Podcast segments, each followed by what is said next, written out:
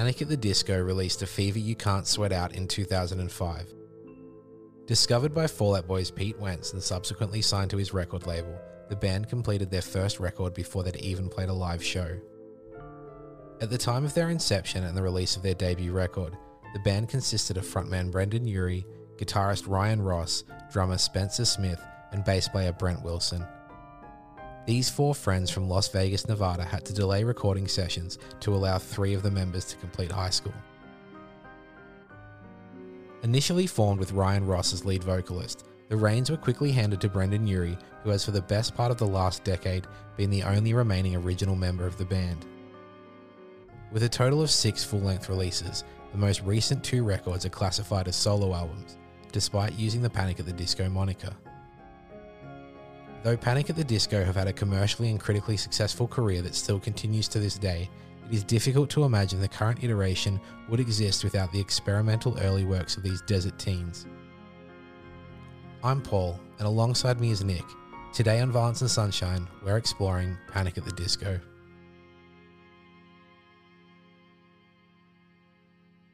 A Fever You Can't Sweat Out came along at a perfect time for us. I think we were, you know, right in the thick of the scene and listening to probably a little bit more heavier stuff at the time, but is a fantastic album. How did you find this week looking back and uh, and listening to the album again?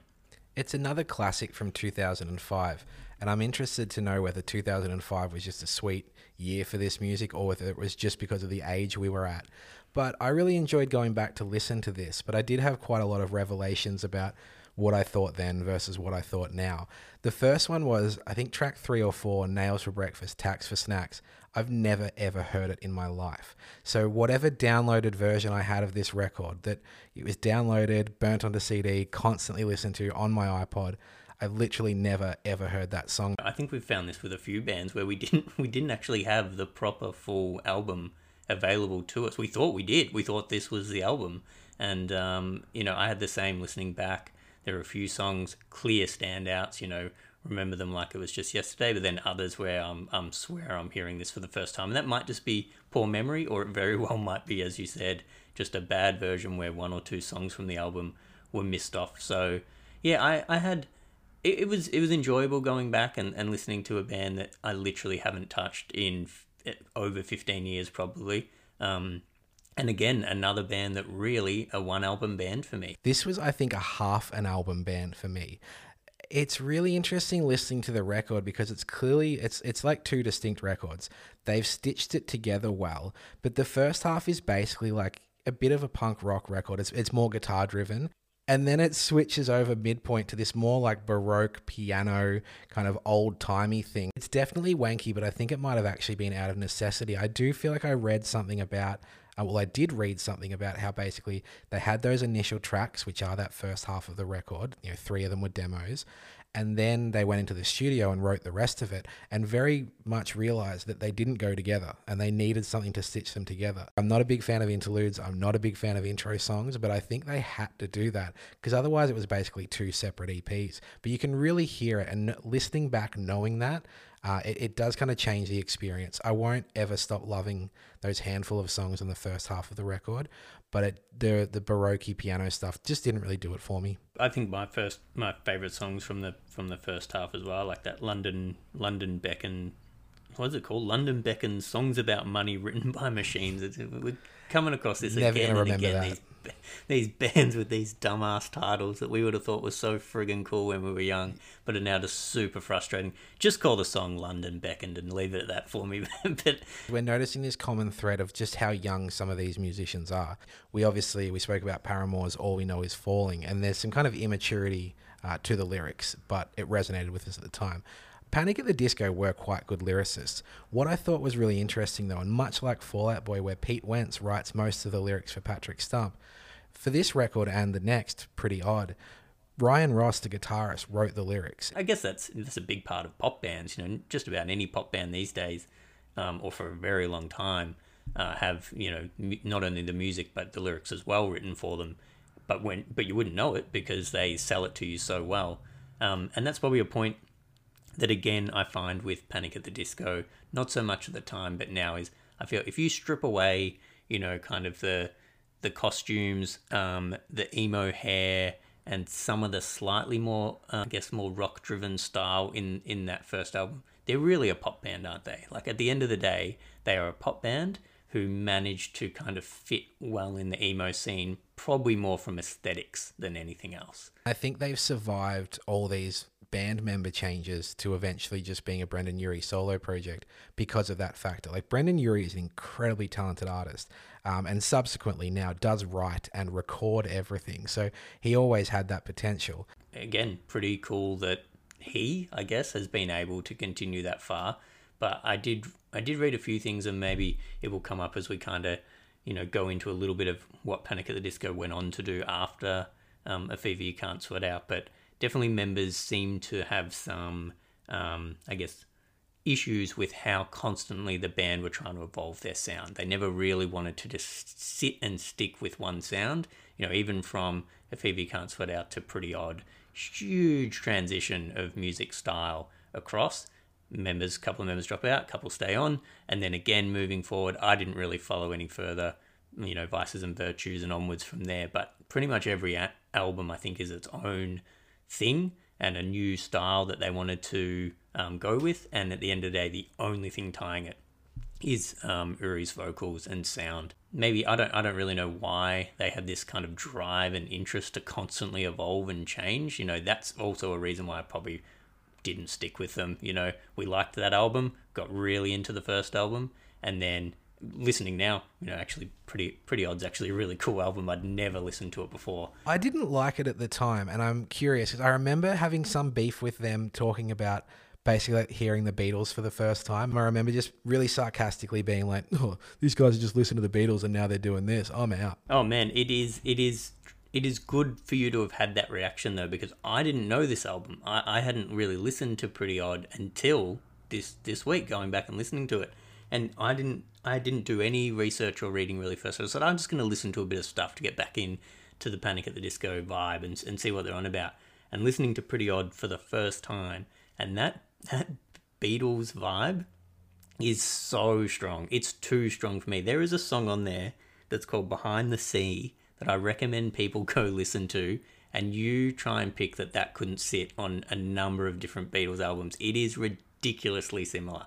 Like to the point where it's a really cool song. It is just a bl- to me it just feels like a blatant rip off of just putting together a, a Beatles song. Basically, sit in the studio and go, let's write a Beatles song and put it on our album. And that is Behind the Sea. I didn't find a fever you can't sweat out to be derivative at all. Like obviously, there's so many inspirations. It's very theatrical. It's very, um, you know, almost like musical. And I don't, I mean that in the sense like musical theater.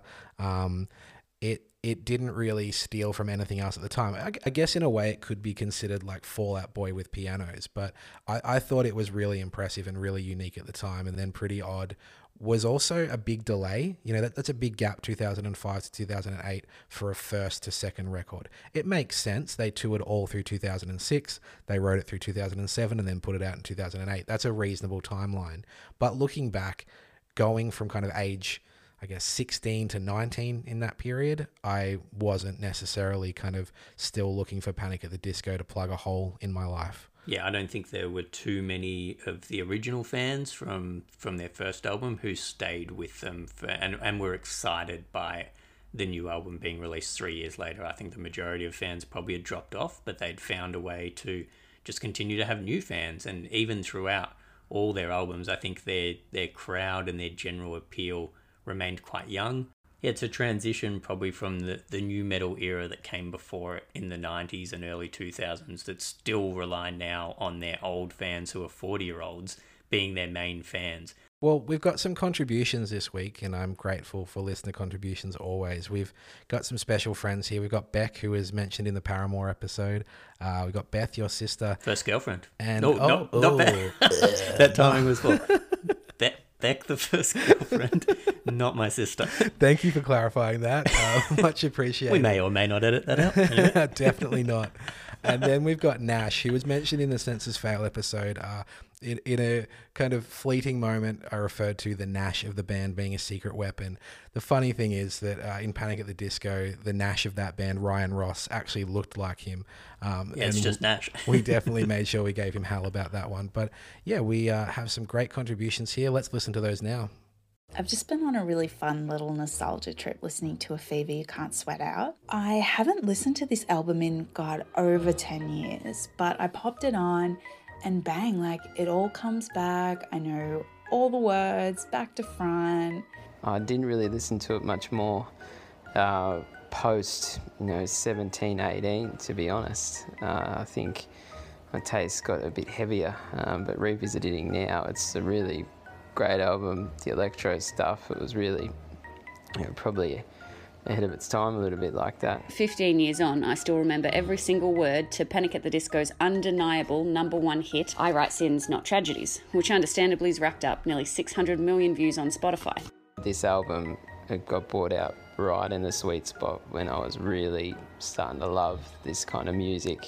I was 15, turning 16, and listening to this album, I was really surprised by just the the melody and how they put it together and the lyrics. And so these guys and things like the question by Emery I just you know I couldn't really believe how theatrical it sounded and I still liked it. It was confusing for me. It's just so fun. This is the time we were listening to so much screamo and honestly it was exhausting. I think definitely for me it was Brendon's voice that first pulled me in and I was just like wow, this guy, he can really sing.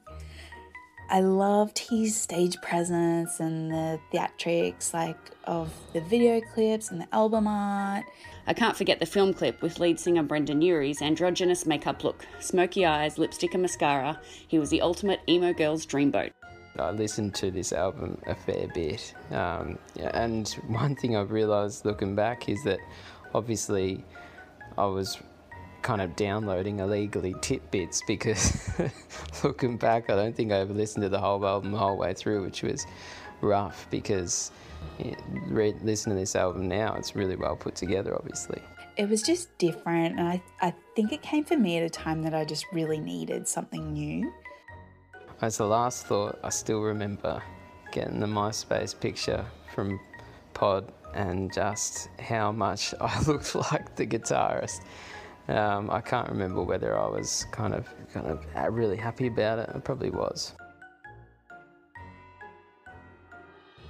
The common thread there was that it was fun. People haven't really listened to it since then, but it's been a joyful trip down memory lane for these people this week. It was probably the same for us, wasn't it? Like we hadn't uh, listened to them or even really thought of them again since that time. But listening back to that album, it does spark, you know, a lot of joy and, and a lot of good times. And that was an album that probably, you know, as as something that you could play at the party and not uh, bring it down to half the group that were there. You know, Panic at the Disco songs could come on, keep the vibe up, everyone's having a good time. You know, not us emos getting behind the uh, the iPod and putting on some downer music. yeah, some Silverstein as as, uh, as the the other um, you know classmates of ours, you know, put on the put on stop putting on the sad music, stop putting on the downer music, and yeah, they were right, man. Like, why why anyone would want to listen to half the shit we were listening to at, at a party is beyond me. But um, Panic at the Disco worked well, and and again, it's just that sort of crossover band that far more of a pop band than anything. But some common threads that we uh, we uh, touched on, and Nash is just it's hilarious because he still looks pretty similar now, but uh, that's not his fault. He's just got nice dark hair and he's a skinny white boy, so he looks like a lot of, a lot of guys beautiful boy. Bands. I do like that he yeah. mentioned downloading titbits, not tidbits. tidbits. So like that was a Freudian slip there. But um, Beck, oh, Beck, yeah. Beck mentioned the kind of screamo burnout, and that's not something I'd really considered, but I think is a pretty valid point. Like there was a lot of metalcore we were listening to, a lot of pure screamo going around, and so this was a good break, both lyrically and sonically. Yeah, it's it's it's kind of cool that we were able to listen to bands across multiple different genres and enjoy them all to the same extent because you know we were definitely more the emo kids we sat in this little emo crew but alongside us were the metal kids there were there were just your stock standard metal kids at school who didn't friggin' differ. And we would even try. We had mates who were more into metal, and we would try and bring them more, I guess, hardcore or metalcore bands occasionally, and be like, hey. If you like, if you like that, if you like Dream Theater, or if, if you like whatever, you might like, you know, you know, you might like Under Oath, or you know, you might like this band, and they wouldn't go anywhere near it. They didn't even want to give it any credit or any like, oh yeah, I guess that song's cool. They're just like, no, I listen to metal. I'm still into Metallica. Leave me the fuck alone. And you're like, okay, but we drifted, yeah, all the way from kind of black death metal all the way through to your poppier um, offerings like a Panic at the Disco or, or Paramore type band. So it was cool. We didn't really shy away from from listening to anything that was out there, and Pan- Panic at the Disco were kind of true to that, I guess. I think we were really lucky to have that broad spectrum of, of scenes that were functionally playing live music. There were gigs to go to, there were parties to go to, there was a lot of crossover.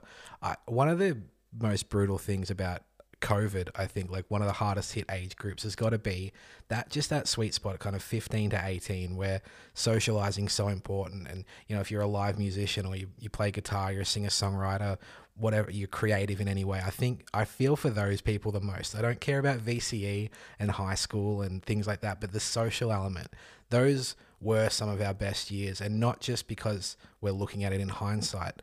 We are still friends with those people. We still are a product of the environment that was created then. And I'm really grateful for that. And I hope, you know, much like we spoke last week about our hometown not having live music venues anymore, I hope there is something new for these kids that they're enjoying that they're doing. I hope they're having as good a time as we were. I'm, I'm sure there's still some really creative people out there that are finding ways to do it, but yeah, just probably more that social element that would just be so damaging. Hope it doesn't trickle on long term too much. Any any long term, you know, social damages or issues with people not being able to um, to interact with their peers. But yeah, we were we were definitely very lucky, very grateful um, to have had that. And let's just hope that these uh, the rough periods we're going through now don't last long, and kids can get out there and be creative and hang out again. And it's a rite of passage to be drinking a 440 ml can of Woodstock bourbon with generic cola under a bridge in a weird suburb. And I, I hope that those days come back for teens soon. Yes, for sure. We need more 440 Woodies. um, one of the recurring themes in the show so far has been, kind of incidentally, has been member changes. And Panic at the Disco don't shy away from that. We've touched on that a little bit. They've got essentially like a classic lineup, like an original lineup, and then over time, you know, you look at their Wikipedia, and that's a long list of former members and now touring members. But I asked you kind of early on in the show uh, when we did Boys Night Out, how much does member changes affect you? And you didn't have a hugely strong reaction, and nor did I. But as we're now a few episodes in, you know, we spoke about Boys Night Out who have had multiple lineup changes. We spoke about Paramore who have had lineup changes and disputes. Senses Fail, who's Buddy Nielsen only. Acceptance even had drummer changes. I Killed the Prom Queen had a different frontman for every record, and Panic at the Disco is Brendon Urie only. So, in light of that, now that we're kind of five episodes in, how much do these member changes affect the trajectory of the band? Like, what what have you kind of started to think about and observe and notice in in light of that? I maybe didn't give it enough credit before um, in saying that, oh, I don't think it really matters that much. But pretty much all the bands you, you've just covered and that we've covered in previous episodes, I didn't stick with really any of them beyond the initial lineup that gave me what I heard first. You know, the, the, the original lineup that gave me the first album I heard from them as soon as the next things came out, I generally wasn't overly overly interested. Now, some of that obviously was due to just getting a bit older and moving into other styles, but maybe there was a part of that that was, you know, looking and going or reading or just hearing, oh yeah, they've got a new front man now, or oh yeah, their their drummer's left, or whatever. And maybe that was enough for me to go like, oh okay, they're probably not the same band then. Maybe maybe they're not the band I like them as. I won't bother listening to them. So I didn't really give it credit before, yeah, potentially there is an element that too many member changes um, can't just just can't be good, can't overly be good to continue to have your fans interested. Um, it is quite. I think we're learning a bit too, though, that there's generally one or maybe one or two people that are the glue for these bands, or really just the reason why that band probably had the success it had anyway. So we've got Brendon Urie you know many of our friends just mentioned and we've mentioned was really the reason why they were they were as cool and as popular as they were. Not only did he look cool, everyone wanted to be with him or wanted to you know whatever, but he he also was an amazing singer. His vocals were really really cool and really on point. So Paramore's the same. You know, if that's just a band with someone else that doesn't have a cool voice like Hayley, then I don't think we're overly into them. So, yeah, these bands probably I still yeah, I don't I don't know how much of it it's really it's it's probably bugged me more now that you've brought it up more. How, how about you? Like do you think it's it it has a big effect or not? There's probably no, you know, it's, it's a spectrum, I guess, and there's no firm rule because I've made a bit of a list of bands that, you know, have had no changes, bands that have no original members, and even then some bands that got interesting changes. And I'll share those with you now. So, some some well known bands that have had no member changes since kind of their debut record The Strokes, U2, Coldplay, Rammstein, Radiohead, Muse, and Circa Survive. Like they're all really successful bands that have managed to keep their little family together. You know, in particular when you think about like U2, I don't care at all about U2, but that's an impressively long career with the same four blokes at the helm, and I think that's really cool. Um, then there's bands in our scene, and it's rare in our scene. So when you've got like Circa Survive, who have been around for a good 15 years now to have never changed members and even through challenges as well like you know there's they've had difficulties they've had problems they've had um, you know personal tragedies that have happened in that band and they've still stuck together and i think there's a lot of credit to be given to that and, and radiohead's probably my favorite example of that I think they're a true band where they are the sum of all parts. Yes, they've got Thom Yorke. Yes, they've got Jonny Greenwood. But you need the other guys. You need them. Everything they bring to the band can't be just emulated by someone else. You listen to Phil Selway's drums on their own. You listen to Ed O'Brien sing. Those stand out. You know, they're important sonic elements of the band. Then you've got interesting changes like Judas Priest and Journey are both bands that have basically replaced their original singer with like cover band singers. Um, Killswitch Engage is pretty cool. Like uh, Jesse left the band, Howard Jones came in, Howard Jones left, and then Jesse came back. And they've even been able to do a single in the last year or so with the two vocalists, which I think is really That's cool. cool. That's cool. That's Yeah, when you that's know real it's cool. a real family. Like it's and if someone's leaving, it's for for valid issues.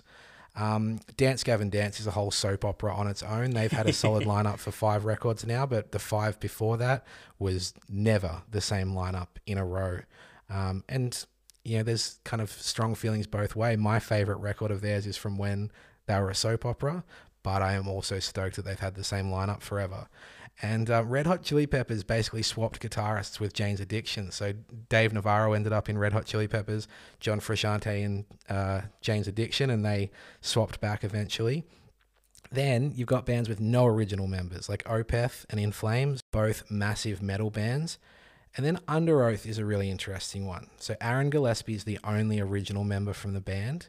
And in 2010, he wasn't even in the band anymore, and they released a record without him. So, un- and controversial opinion, it might be my favorite record of theirs.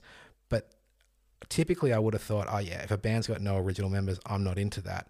But in their case, their specific case, that was the record I probably loved the most. So I don't think there's a rule. I just think it is really interesting to kind of keep an eye on it and see what bands are more like a workplace or a job where people can be replaced and interviewed and yep, you're the guitarist now, he's out, you're in. And then what bands are really that kind of strong family that have been together forever. There's no rule, but I'm always very interested about the inner workings of these bands. You've yeah, you've always um, kept a, a closer kind of eye on on these uh, bands member changes. It's it's a, a lot of fans do. They they really go beyond the music. They learn more about uh, who the band members are. You know, in some st- you know situations, what they stand for, what they're into, and you hear more about these inner workings of these bands. People drop out, beef that was had, um, things like that it's interesting that the two bands, two or two of the bands you mentioned that have stayed just super true in Radiohead and Circa Survive, are, are up there with some of the only bands from that era that I still listen to now. Like some Yeah. of my favorite bands still, Circa Survive and Radiohead. Love them both. Have records from them. Would go see them both if they came back live to Australia in a heartbeat. And they were bands that managed to keep a nice, you know, tight family together, even though at times I'm sure it was it was hard. And a lot of the bands that didn't, you know, went through huge member changes, potentially just become, you know one man one person bands. I'm not all that interested in what they're doing anymore. So maybe you know going through this little you know this little kind of uh what, what would it be? Bit of a, a session with you a bit of a, a, a look back at how important this is. Maybe uh, it is more important to me than i thought it was. And when bands differ too much um, from where it all started uh, they're probably going to lose me in the long run You spoke about the experimentation across Panic at the Disco's discography. And when I would compare that to Radiohead, which is unfair, but Radiohead obviously have a huge array of different sounds that they have put out over their career. Compare that to Panic at the Disco, you feel like they probably experimented and changed out of necessity. Different people coming in, coming out, that's going to have different influence. Radiohead are the same group of people growing together. And I think that's ultimately why that's they're a more impressive band and I, it is an unfair comparison to make but i think that's where i'd see the key differences. I love experimentation but as the result of a group of people kind of growing together as necessary. Radiohead's in rainbows probably ruined screamo for us in the sense that that came out in 2007 and that was the tail end of us listening to emo and screamo and things like that that was a revelation that record. And i think that's why i'm comparing the two because i realized that that might have been the wedge that really kind of came into my music taste. Hearing that record being able to pay whatever you want for it as well. I mean that was revolutionary. I, I think radiohead ruined screamo. There were a few there were there well there were a few bands like that like you know radiohead were one death cab for cutie were one Yep. you know still still in more of an emo vibe but not in the screamo you know that we would previously um, you know sitting in. There were several more bands that i guess more so in that indie scene um, that as we got older we more drifted into. True dat true dat. So do we have a sponsor this week or or not? Well, yes and no. So a couple of weeks ago, we mentioned a local band named Born a Liar and their Hard Truth tour. Uh, now, Born a Liar were peers of ours and were good dudes, but they enlisted the help of a, a manager, I guess, to put it nicely, who had a vision that far exceeded their reach. And before that manager and their husband started intimidating bands and venue owners and alienating everyone in town, they asked me to record a voiceover for the Hard Truth tour. So I found the session file, and here is a little outtake from it. Here you go. It's on the Hard Truth Tour. The best down to earth, no bulldust rock and roll band in the whole world. Born Alive will be rocking all over Australia. Oh, sorry, I'm just gonna have to stop you there. What is it? Uh, the tour's not all over Australia. Okay, let me try that again. Here you go. It's on the Hard Truth Tour. The best down to earth, no bulldust rock and roll band in the whole world. Born Alive will be rocking all over the East Coast. Oh, sorry, I'm just gonna have to stop you again. Oh, what is it this time? The tour isn't all over the East Coast. All over Victoria? Uh, not quite. Come on, I've got the information here right in front of me. It says Born a Liar will be crossing a few borders in the coming months when they head off on their Hard Truth tour, which will see them hit the pubs and clubs of New South Wales, South Australia, and Tasmania. Their MySpace header even says Hard Truth tour soon. Oh yeah, that's not what's happening. What, the tour's off? They've got four shows booked. Four shows? That can still be a tour in Australia. Well, one show is in their hometown. Six weeks later, they play in Melbourne, and then they've got two shows outside of Geelong. That's not a tour then, is it? No, not a tour. Why'd they call it a tour? No idea. Okay, let's run it back. A Liar, Hard Truth Tour, coming to Bendigo, Melbourne, and Waurn Ponds. Man, this stands out. This stands out too well. The Hard Truth Tour. I don't think. I think many of our listeners who who grew up in in Bendigo. Um, and were around the music scene at the time will remember this, and it is even funnier looking back now. We found it hilarious at the time, and I don't want to knock the band because It's not yeah, a for the stab at the band themselves. It is. It's the manager. no, it's the manager. You know, these guys were nice dudes. You know, you know, one of the one of them even you know recorded our band's Yeah. first little Shout out to um, Mark. record- Yeah, yeah, he helped us put together a um a little EP, which which was a lot of fun, and and they were nice guys, and we played a lot of shows with them, and yeah, I don't know how. It, I don't know how it came to be that this manager became someone they, they listened to and enlisted and was going to help them with their career. Born, Born Alive, not knocking on them, they would agree. They weren't up there with, with the more uh, popular or bigger bands in Bendigo at the time. They've sat in the middle with a lot of us who were, you know, just trying to play as many shows as we Yeah. could, and and you know, they, they were they were quite talented at the style they were going for. They definitely, you know, put on a good show and were entertaining and had some cool fans and stuff. But to all of a sudden hear this announcement of of a hard truth tour. I don't even know what hard truth means, but we're going hard truth tour, and it consists of four shows in just regional Victoria. Well, one show in Melbourne, I guess, but It was announced before they had the shows booked, and so there was this idea that it would be like 15 or 20 shows. And by the time it came to fruition, it was literally four non consecutive shows about an hour and a half from home, like, you know, in an hour and a half radius that you could do. And that's just not a tour. it's cool that they didn't scrap it. You know, they didn't go, oh shit, we You can't after you've done that much promo. Yeah, man, we've got the banner. The banner's up. It's on our MySpace. Fuck, there's no turning back now. Let's just go on the road and get this over with. I wonder if they had. I wonder if they were deflated. Surely they were deflated. You know, this manager probably promised them, you know, something far bigger than they could. They could actually, you know, come through with, and you know, to end up with just four shows and still have to call it a tour and go do those shows. They probably came back a bit embarrassed as well. Their manager um, blacklisted our band uh, because she reached out to me and asked if, if she could represent us. And I very politely said thanks, but no thanks. And it was more to do with the fact we were going to be leaving town eventually. You know, we were finishing up school. We didn't take it seriously enough to, you know, kind of need a manager and to run that by them. It's already hard enough with, you know, four school age dudes getting their mums to drop them at shows. You don't really need someone else's mum kind of telling you how to be a band. But she later ran for parliament uh, in our town and uh, did not do too well, just to, to put it lightly. I remember seeing the like the boards around town. I'm just like, how? How have you gone from like not being able to arrange a tour to to thinking you can do politics? My God. very a very interesting person who I think we don't need to give any more airtime hence to. But a lot of people will know her. who we're talking. a lot of people will know who we're talking about. Let let's let's uh, let's lighten it back up a bit as opposed to talking about uh, said person. Yeah. Do you feel uh, like a game? I do feel like a game. Let's go.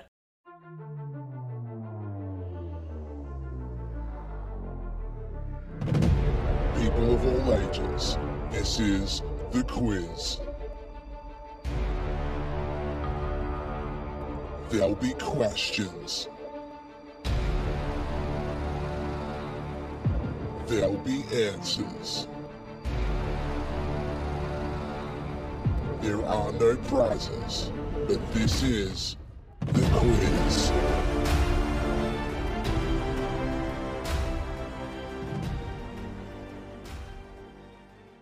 So basically, I'm going to ask you some multiple choice questions about Panic at the Disco. I'll ask you the question, give you the four ans- the four possible answers, and you'll tell me what you think. There are seven questions, and then also a bonus round. Are you ready? Ooh, I am ready.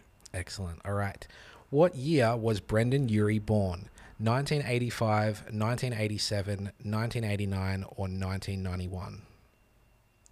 Oh god, I think we briefly said maybe this was a band that was two years older than us. I was born in '88.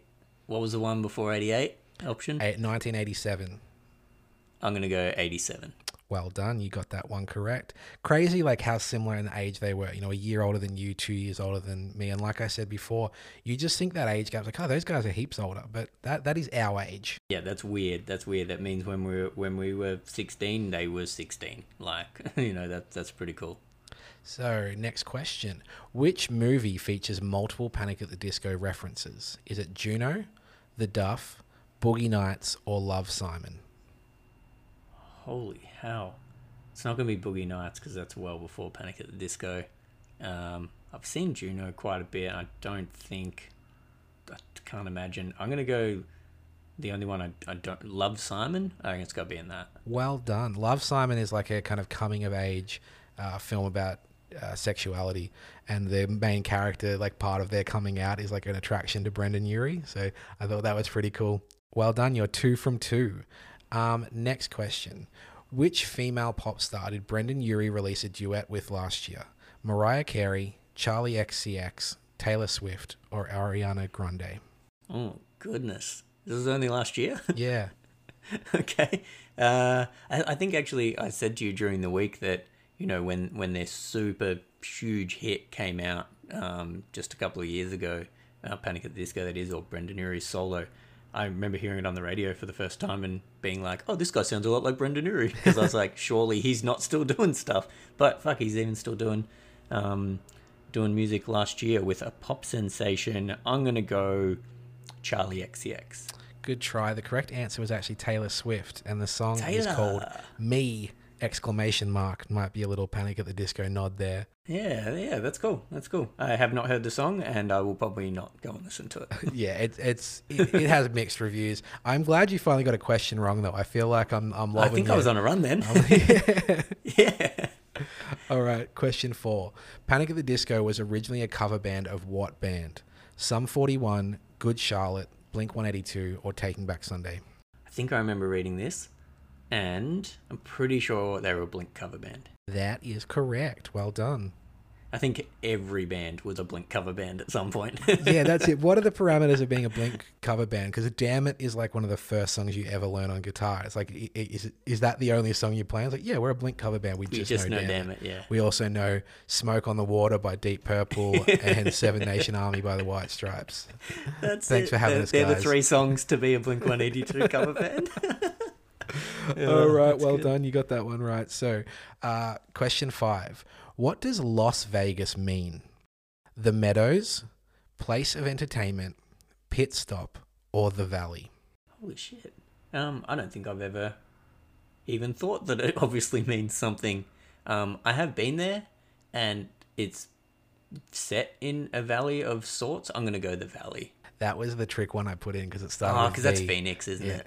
Oh, very good. Yeah. oh no, is it? Yeah, the, yeah. Phoenix is the Valley, as worn on their basketball jerseys this yeah, year. Yeah, on the basketball jersey. Man. um, so Las Vegas means the Meadows. The Meadows. Not a. uh, I kind of interesting, Think, I kind of think lush greens and meadows. Like, not exactly Las Vegas, is it? not so much, but more of a desert out there. But um, the golf courses look pretty green there, so I don't know. Maybe it's that. Uh, thank you. Water restrictions. All right. Well done. Oh, actually, no, not well done. You got that one. No, no. Bad done. Whatever the mm, opposite bad of well done is. Okay. Question six. Finish the lyric. Well, she's not bleeding on the bathroom floor, bedroom floor, ballroom floor, or kitchen floor. I'm gonna go with true to Panic at the Disco style ballroom floor. Well done. That's from my favorite song, Time to Dance. I didn't ask you. What's your favorite song? I think I said it. London beckoned You something did. about money. Like I I, just couldn't don't quite listen get to it you. out. Yeah. yeah, yeah. I think I think that um, that song stood out to me the most on the re-listen. But at the time, I guess I write sins not tragedies. When we were young, it was just everyone's kind of favorite. But yeah, listening back now, um, it's kind of annoying that song. Probably because we just heard it too much.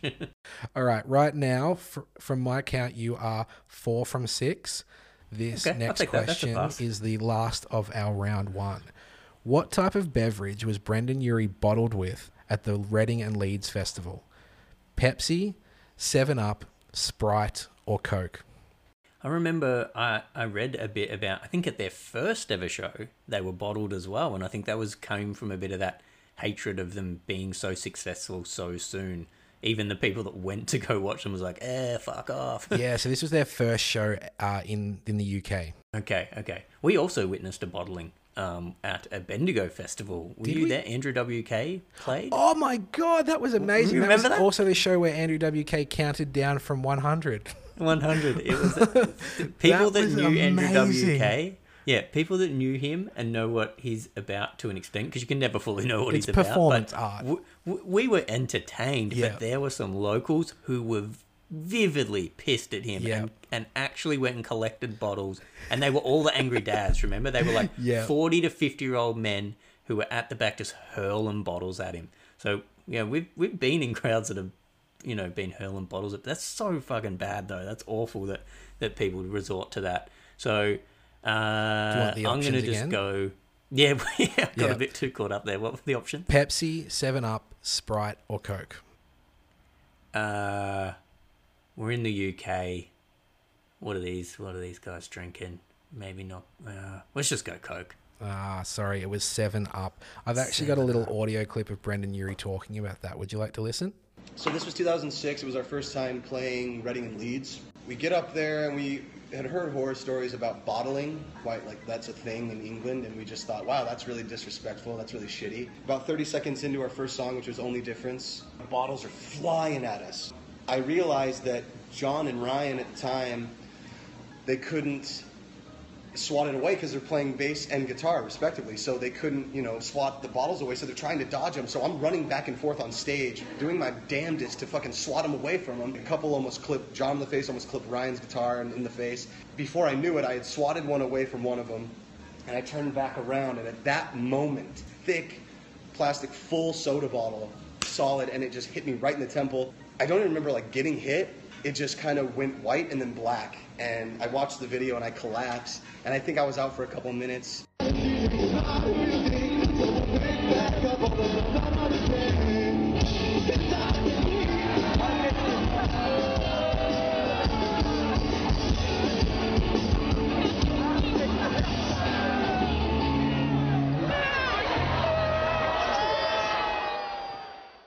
I hope to God the people booing then were booing the bottling, not the band stopping because the singer has been knocked out. And you can hear it. There's like, I believe, and then no more music, uh, no more singing. Uh, it's Oh, that's, rough, awful, man. isn't it, man? That's so rough. Like, yeah, we we talked about our own experience, and and there were people in the crowd we were in calling out these idiots and telling them to stop. So yeah, I'll, I'll give the crowd the credit there and say that they were definitely booing those that threw the bottles. hope That's so. Fucking awful. Apparently, it's some kind of uh, rite of passage or hazing ritual at Reading and Leeds. Like you've got to earn your stripes, and fuck me, as if the people that are in that audience have released any kind of meaningful music. And it's just that earning your stripes for people that haven't earned theirs. I, I just I despise that stuff. Without getting on my high horse, it's it's not no, fun. you can you can funny. on this one. That's fine. yeah, that's so bad. Yeah. Well, so from the main round, you got four from seven. Well done. Are you ready for the bonus round? Yeah, let's see if I And can get this back on We track. spoke about the uh, ridiculous song titles, so I am going to ask you to finish the song title for me. I've got three for you. Good luck. oh my goodness. The Yeah. only difference between suicide and martyrdom is and not even without any options. nah. All right, go again. Give it to me again. the only difference between suicide and martyrdom is Loss. the press coverage. Oh yeah, Ba-bow. There's a good reason these tables are numbered, honey. So the waitress knows where to put the food. I'm giving you a point for that. The correct answer was you just haven't thought of it yet, but that's far more practical. Oh, and lucky last, lying is the most fun a girl can have Eating a Big Mac. without taking her clothes off. Gross. Oh, oh. Just okay. gross. Any references to females in this era just show how little these dudes knew women. That is our game. You got four from seven in the initial round, and then zero from three in the bonus mm. round. And oh. that, Oh. yeah, those song titles, man, that era of song titles. Let's put it in the bin. Yeah, put it in the bin. I like it. So we've mainly covered their initial album uh, in our chat so far, but Panic at the Disco actually continued on and still to this day uh, a Brendon Urie solo project uh, and releasing probably five or six albums since we were into them. Did you get into anything? You know, we kind of said that we briefly touched on Pretty Odd more when it came out, me just recently, but I was shocked kind of to see how many more releases under the Panic at the Disco name they have had since since 2005. I, I kept up in the sense like I kept one eye on them. So when something new came out, I was like, I'll give that a listen. I never hated anything that came out, but I think I was always looking to get that same feeling, like chasing the, the unicorn or chasing the dragon of like, give me a song that sounds like Time to Dance again. And here I am 16 years later, still watching any YouTube clip of that song in any iteration of the band that I can. But no, nothing has stuck with me. None of it is bad by any stretch. What I've listened to is good. They've very much still got an audience. The song High Hopes is the song that has finally knocked off I Write Sins Not Tragedies as their most listened to song. So I think that's pretty cool. But um, no, I didn't stick with them. I, as I mentioned right at the start, I think even the second half of A Fever You Can't Sweat Out didn't really cut it for me. And so I was kind of done. But uh, yeah, no disrespect. How about you? Well, High Hopes actually was that song I was mentioning before about you know hearing it and being like, oh geez, this this sounds like Brendon Urie, and not realizing at the time that they were still releasing stuff, let alone releasing it under the Panic at the Disco name still. So I know that song well. It was everywhere. I think it's clocked up over a billion listens on Spotify. That's how popular it was. Yeah, Um, they're still headlining festivals. They're still touring. I think they've still got pretty high record sales, uh, despite you know record sales not really being a thing. Obviously, streams they're they're killing it. So I think they're still doing just fine. That's that's pretty impressive, isn't it? Because yeah, I just as, as I said, I just wouldn't. Have, I, I didn't even know they were still banned. Like I honestly had no idea they were still together. And in in in a way, they're not because it really is just Brendon Urie's solo project. But I guess easier than renaming it. He he still finds that that name holds something. And, and it and it shows it works. You know, people are seeing that on the bill at a festival and want to go. People are seeing songs released under that name and still want to you know stream it and download it. So that's pretty. I I wonder. Do you know? I I wonder if any of the original members have any kind of royal, royalty still tied. Pro, I I guess probably not because it's in name only. But I don't know. Not to any of the present day stuff, um, but there is still, you know, obviously all the lingering royalties from the early days because some of those tracks are still played live and things. I know that it was a weird kind of breakup between Brendon Urie and Ryan Ross in the you know late two thousands, and Ryan Ross took the bass player um, John with him, and they went and started their own band, which didn't last kind of much more than one record in one year.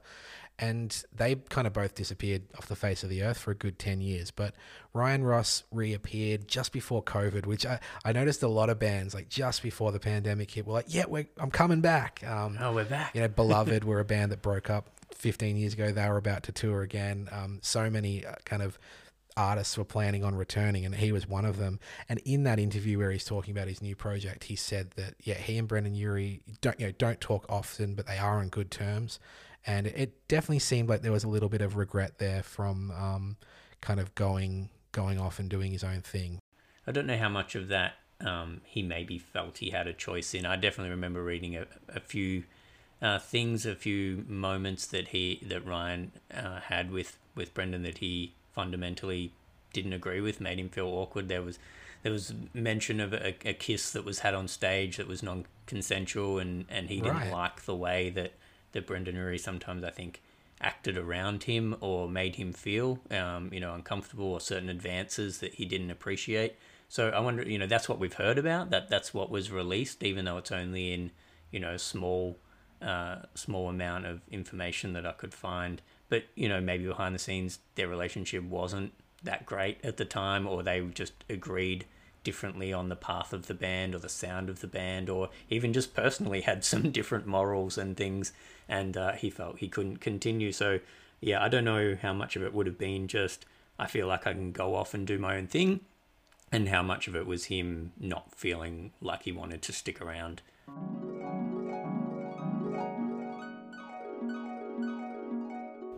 And back by popular demand, here's Shimfo with Greblo. I've always said that uh, Panic at the Disco are the spider of emo music. You know, so like, picture this Fall Out Boy, a glass of Coke. Panic at the Disco, a glass of Coke, but someone's gone and added lactose to the equation. And you have a sip and you're like, whoa, hello, this is pretty good. But after a few sips, you're like, fuck the milk. I I serious I didn't know what spider he was talking about. I was just like, how are they like a spider? That like instantly I'm thinking creepy crawly. For listeners who aren't aware of what a spider is, you know, like it's a soft drink with a big scoop of vanilla ice cream popped in it, or Americans might know it as like a root beer float or something.